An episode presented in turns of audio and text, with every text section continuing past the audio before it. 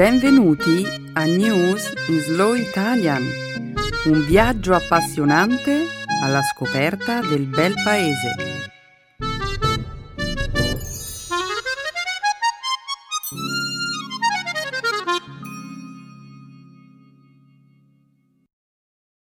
Oggi è giovedì 13 luglio 2017. Benvenuti a una nuova puntata del nostro programma settimanale News in Slow Italian. Ciao a tutti! Ciao Stefano! Ciao Benedetta! Un saluto a tutti i nostri ascoltatori. Nella prima parte della trasmissione, oggi parleremo di un'importante vittoria contro l'ISIS, la riconquista della città di Mosul. Parleremo inoltre del vertice G20 che si è tenuto in Germania la scorsa settimana. In seguito commenteremo una recente decisione della Francia che ha annunciato un piano per eliminare dal mercato i veicoli a benzina e diesel entro il 2040. Infine concluderemo la prima parte del programma di oggi presentandovi un nuovo fan degli smartphone, un gorilla. Benedetta, mi sembra di aver percepito del sarcasmo nella tua voce a proposito della notizia sul gorilla che adora gli smartphone. No, per nulla. Tutte le specie animali condividono un amore per gli smartphone, i selfie e i messaggi di testo. Ok, sei sarcastica. Ora, Stefano, scegliamo il feature topic per la sessione di Speaking Studio di questa settimana. Io propongo di commentare la decisione della Francia di bandire la vendita di tutte le automobili a benzina e diesel entro il 2040. Inoltre, vorrei invitare i nostri ascoltatori a condividere su Speaking Studio le loro opinioni in merito a ciò che viene fatto nei loro paesi al fine di ridurre il numero di automobili a benzina e diesel. Ottima idea. Sono certo che il nostro pubblico avrà modo di fare delle ottime conversazioni su questo argomento. O in alternativa di divertirsi ricreando la nostra conversazione. Certo, ma continuiamo a presentare il programma ora. Come sempre, la seconda parte della trasmissione sarà dedicata alla lingua e alla cultura italiana. Il nostro dialogo grammaticale ci offrirà numerosi esempi sull'argomento di oggi, i superlativi assoluti con il suffisso issimo. Infine, concluderemo il programma con una nuova espressione idiomatica italiana. Non è tutto oro quel che luccica. Perfetto. Abbiamo qualche altro annuncio da fare? No. Allora che aspettiamo? Diamo inizio allo spettacolo. Certo, Stefano, in alto il sipario.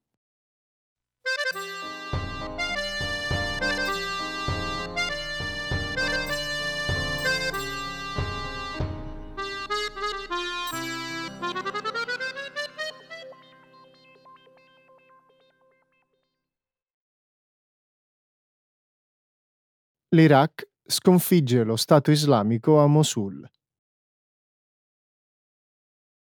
La scorsa domenica, dopo quasi nove mesi di combattimenti, il primo ministro iracheno Haider al-Abadi ha annunciato la vittoria delle truppe governative sullo Stato islamico.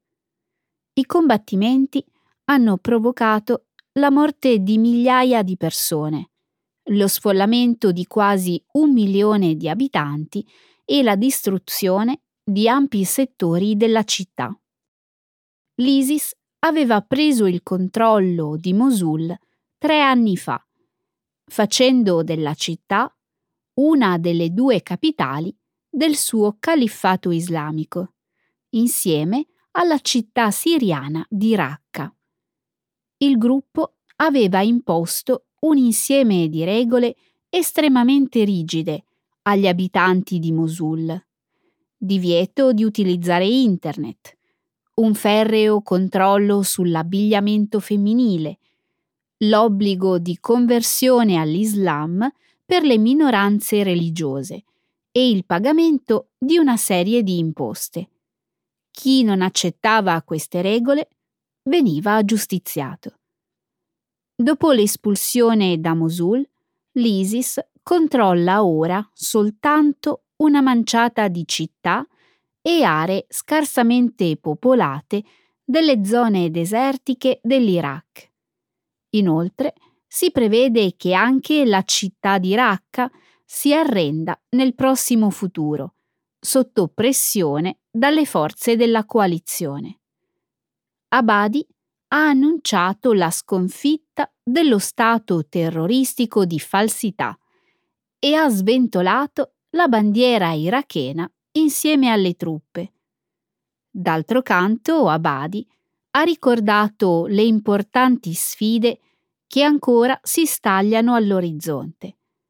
La ricostruzione delle aree urbane, la creazione di un clima di stabilità e l'eliminazione delle cellule dell'ISIS ancora presenti sul territorio.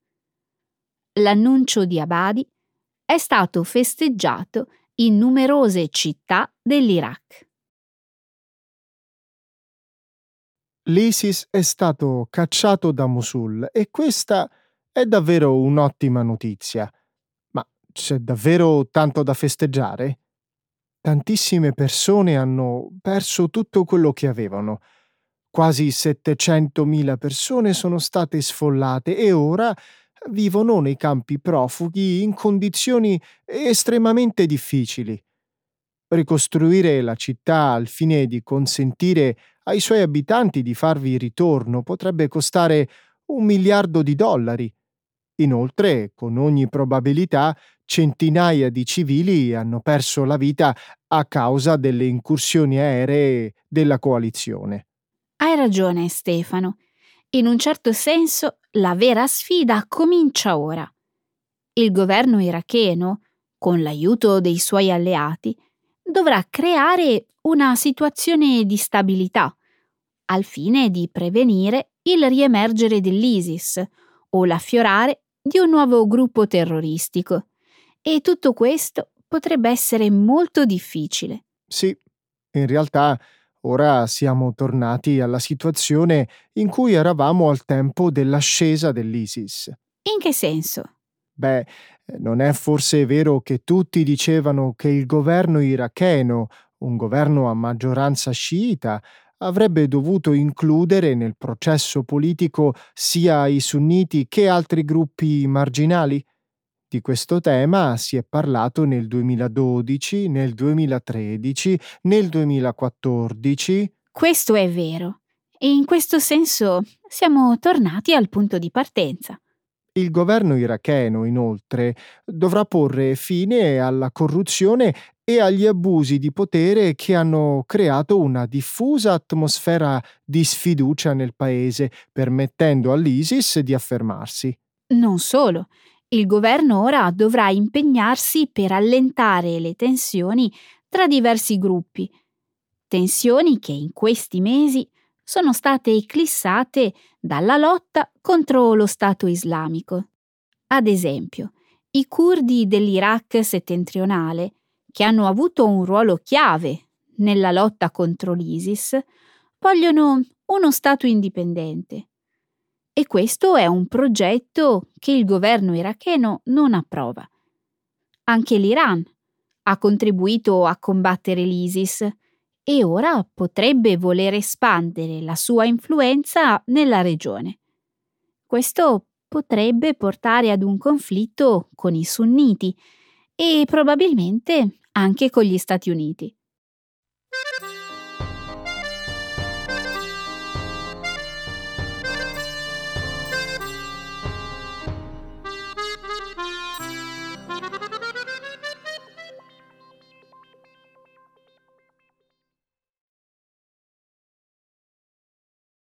Il vertice del G20 presenta un nuovo panorama globale. Il dodicesimo vertice del G20, svoltosi ad Amburgo, in Germania, nelle giornate di venerdì e sabato, ha segnato una profonda frattura tra gli Stati Uniti e le principali economie globali su alcuni importanti temi, come il cambiamento climatico e il commercio globale. Il meeting al quale hanno partecipato i leader di paesi che rappresentano i due terzi della popolazione mondiale ha rivelato l'isolamento degli Stati Uniti sul riscaldamento globale. 19 dei 20 paesi partecipanti hanno ribadito il loro forte impegno verso l'accordo sul clima di Parigi, definendolo un passo irreversibile. Inoltre, alcuni paesi, tra cui l'Arabia Saudita e l'Indonesia, che recentemente avevano dato segno di voler ridurre il loro impegno in materia, hanno ribadito la loro adesione all'accordo. I leader del G20 si sono inoltre impegnati a mantenere aperti i mercati globali, affermando in una dichiarazione congiunta che questa strategia combatterà il protezionismo e ogni tipo di pratica commerciale sleale. Tuttavia, riconoscendo la validità delle preoccupazioni degli Stati Uniti in merito all'esistenza di un surplus di acciaio cinese sul mercato globale, la versione definitiva del documento ha incluso un accenno all'istituzione di una serie di misure volte ad affrontare gli squilibri del mercato dell'acciaio. Benedetta, io ho avuto l'impressione che alcune persone vedessero con soddisfazione l'isolamento di Donald Trump e degli Stati Uniti nel contesto di questo meeting. Ma a me, più di ogni altra cosa, questo è sembrato un risultato triste. Ora più che mai il mondo deve essere unito, in particolare nella lotta al riscaldamento globale. Ieri gli scienziati hanno annunciato che un iceberg di mille miliardi di tonnellate si è staccato dall'Antartide. Questo è un dato che sottolinea l'urgenza del problema. Sono d'accordo con te, Stefano. In ogni caso, il fatto che gli altri paesi, compresi quelli che avevano detto di voler ripensare la loro adesione all'accordo, si siano impegnati ad andare avanti in questa direzione è davvero incoraggiante. La maggior parte dei paesi sembra ormai ammettere che non esiste altra scelta se non quella di intervenire in modo concreto. Mm, io non sono così ottimista, Benedetta. Ok, lascia che ti spieghi. Il fatto che Trump abbia deciso di abbandonare l'accordo di Parigi potrebbe comunque indurre altri paesi a scegliere una strada simile. Ad esempio, lo scorso sabato il presidente della Turchia, Recep Tayyip Erdogan, ha menzionato la possibilità che il suo paese decida di non eh, ratificare l'accordo. Un esempio questo che potrebbe essere seguito da altri paesi, nonostante la dichiarazione congiunta firmata dai leader del G20. Per questo motivo sarà necessario che altri paesi assumano un ruolo di leadership in questo campo. Il G20 di quest'anno ha messo in evidenza il fatto che gli Stati Uniti non possono guidare il mondo pensando solo ai propri interessi.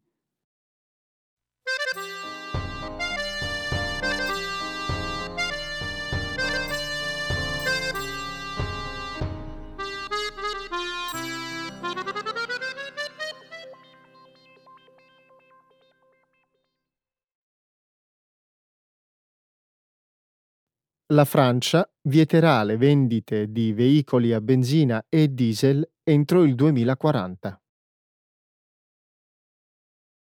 Lo scorso giovedì il governo francese ha annunciato l'intenzione di porre fine entro il 2040 alla vendita di veicoli a benzina e diesel, come parte di un piano che mira a raggiungere gli obiettivi fissati dall'accordo sul clima di Parigi.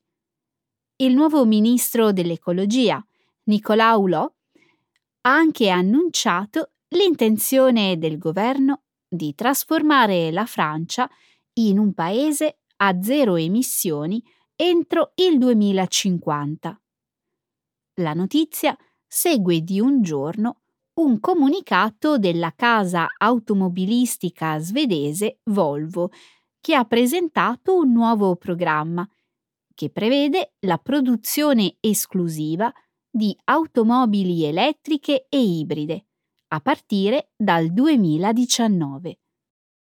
Pur riconoscendo le difficoltà insite in un cambiamento del genere, Hulot ha detto che i produttori di automobili francesi hanno idee sufficienti per alimentare e portare a compimento questo impegno.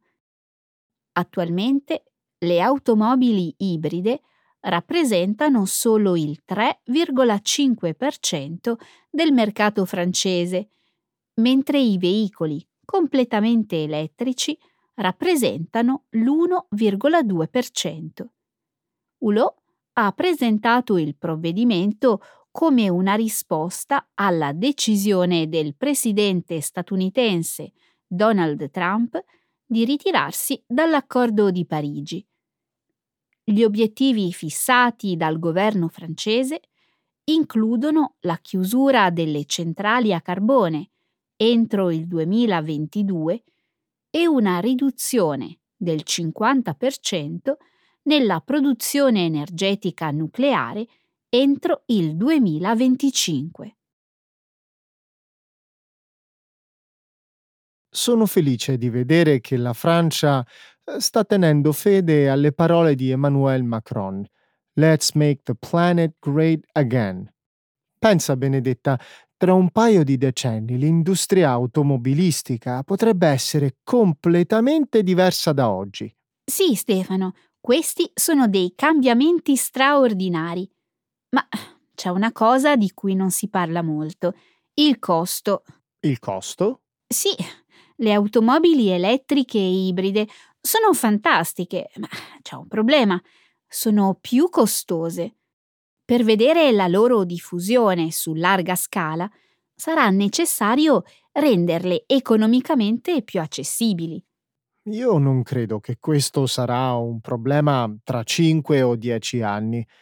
Alcune delle principali case automobilistiche riceveranno dei sussidi governativi che contribuiranno a ridurre i costi di produzione dei nuovi veicoli.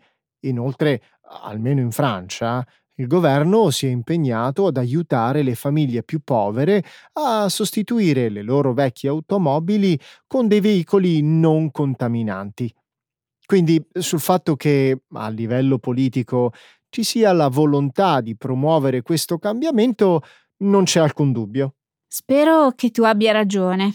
Ma certo, i nuovi veicoli dovranno essere accessibili Oltre alla Francia, anche la Svezia, la Norvegia e i Paesi Bassi hanno annunciato di voler passare alla vendita esclusiva di automobili elettriche o ibride entro il 2025, mentre la Germania intende fare lo stesso entro il 2030.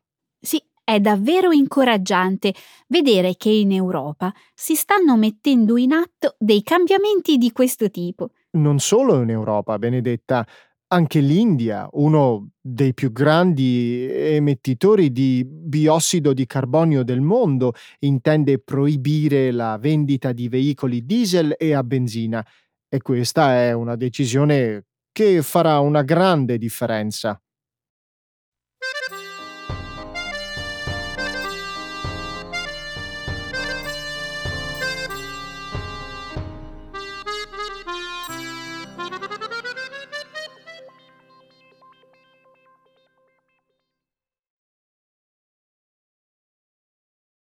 Gelani, Il gorilla ossessionato dagli smartphone dei visitatori dello zoo. Che un ventenne sia affascinato dai selfie e dai video che vede sul suo smartphone è certamente un fatto del tutto normale. Ma una situazione del genere diventa molto meno normale quando il ventenne in questione è un gorilla. La scorsa settimana, un post su Instagram che vedeva come protagonista Gelani, un gorilla dal dorso argentato che vive nello zoo di Louisville negli Stati Uniti, ha catturato un bel po' di attenzione in tutto il mondo. L'immagine, pubblicata su Instagram, ritraeva Gelani nell'atto di fissare lo schermo dello smartphone di una visitatrice dello zoo, Lindsay Costello, mentre la ragazza gli faceva vedere alcuni video nei quali apparivano dei cuccioli di gorilla. Secondo Costello, Gelani allungava il collo per vedere meglio il telefono, quando lei lo allontanava un po'. Il gorilla inoltre imitava un movimento del braccio della ragazza quando voleva farle capire di voler passare ad un altro video. La passione di Gelani per le immagini si è manifestata in tenera età. Qualche anno fa Gelani ha subito un infortunio e durante il periodo della convalescenza i volontari dello zoo hanno cominciato a fargli vedere delle fotografie e dei video. Poi con l'evolversi della tecnologia, lo staff del giardino zoologico ha iniziato a mostrargli fotografie su smartphone e tablet.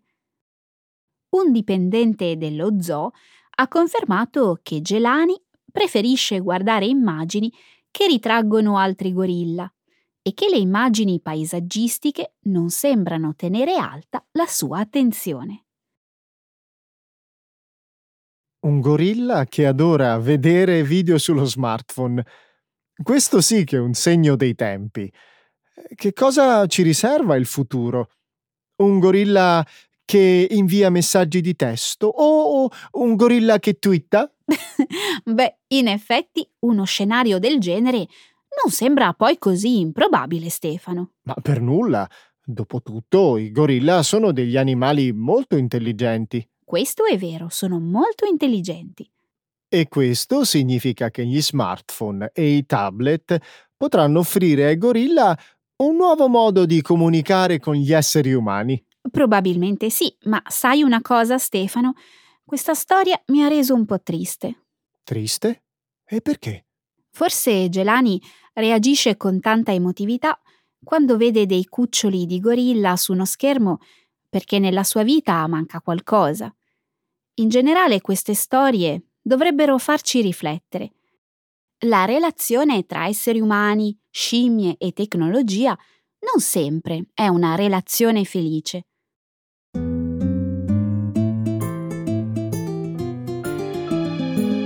Adesso la grammatica. Per capire le regole di una lingua poetica.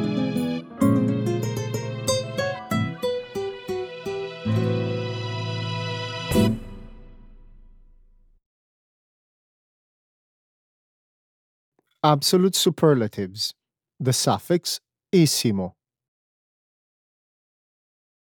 Che ne pensi dell'idea di candidare la cucina italiana nel mondo come patrimonio immateriale dell'UNESCO? Non sarebbe bellissimo se il nostro paese riuscisse a ottenere un così importante riconoscimento? Sarebbe meraviglioso, Benedetta. Gli italiani ne sarebbero felicissimi. Pensa al clamore mediatico. L'Italia ne trarrebbe grandissimi vantaggi. Dici?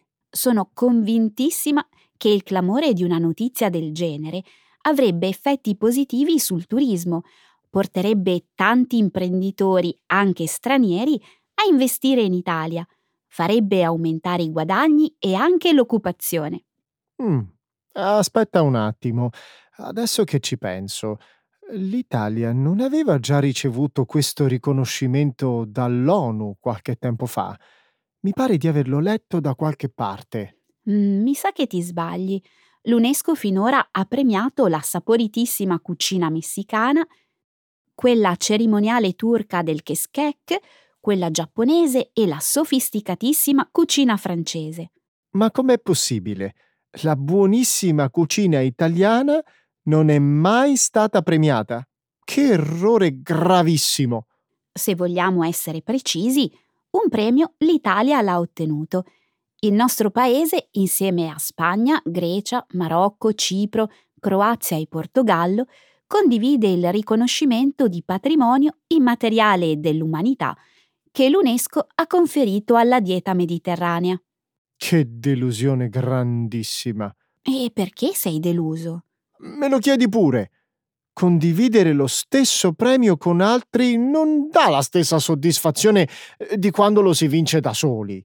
Vuoi dire che chi gareggia a sport di squadra non gioisce alla stessa maniera di chi gareggia da solo? Eh, scusa, mi sono espresso male. Volevo solo dire che, secondo me, l'Italia meriterebbe di essere premiata per l'altissimo livello della sua cucina, per le tradizioni legate ai piatti tipici, per le materie prime utilizzate e per la bontà delle sue originalissime ricette. Se Francia, Messico, Turchia e Giappone sono stati premiati per la loro cucina, penso che dovrebbero esserlo anche l'Italia, senza alcun dubbio. Verissimo, hai proprio ragione Stefano.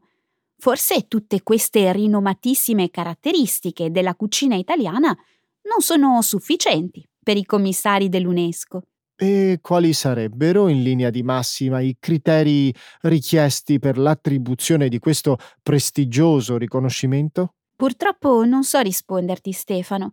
So però che esiste un forum chiamato Gruppo Virtuale Cuochi Italiani, formato da più di 2500 chef che lavorano fuori dall'Italia.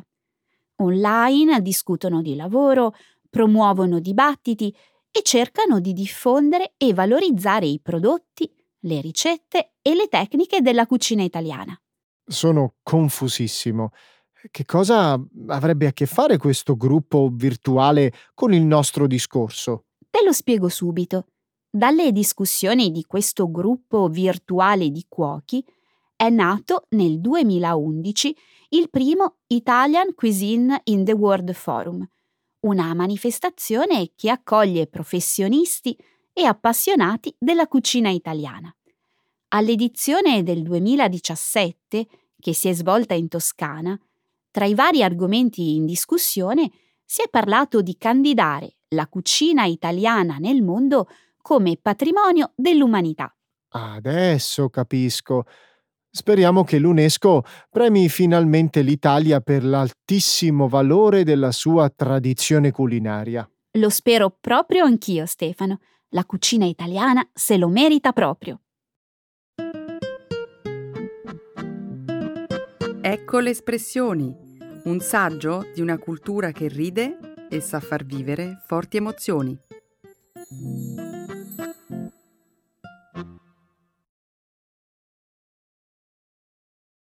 Non è tutto oro quel che luccica.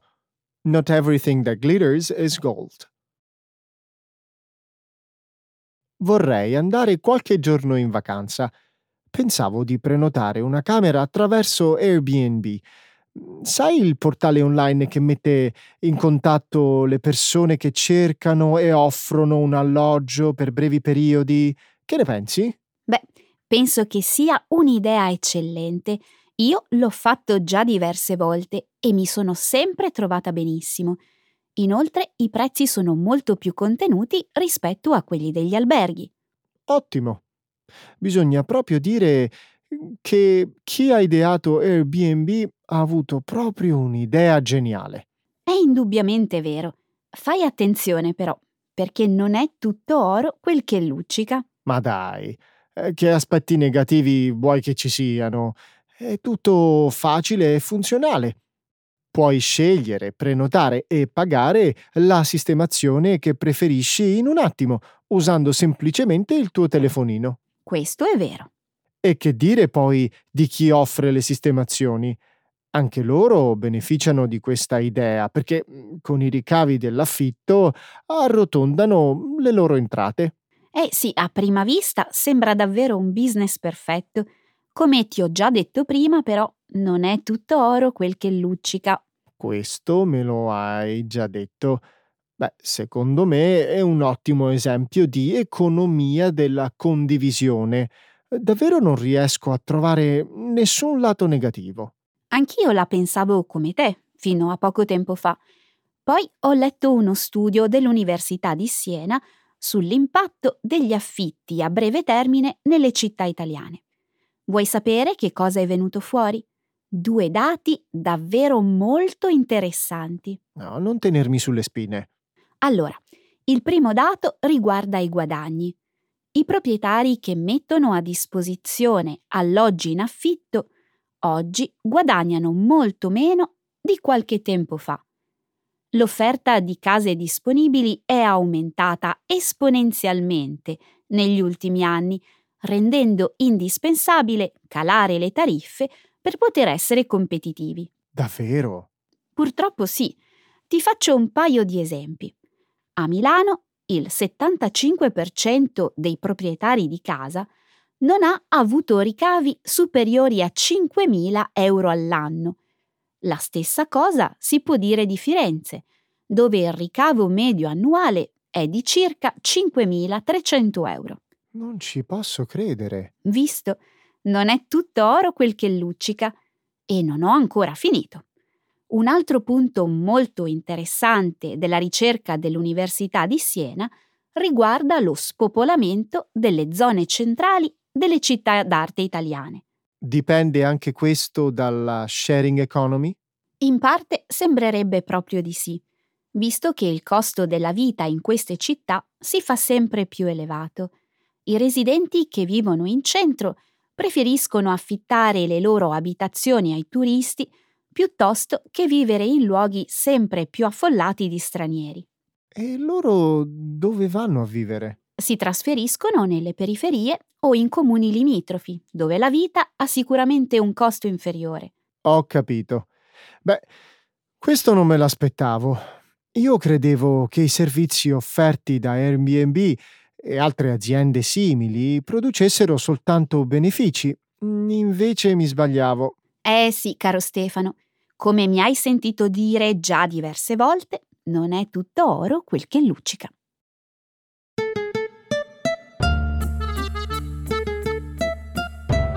Siamo arrivati alla fine di questa puntata, Benedetta. Eh sì, Stefano, tempo di saluti. Ciao a tutti. Ciao, alla prossima.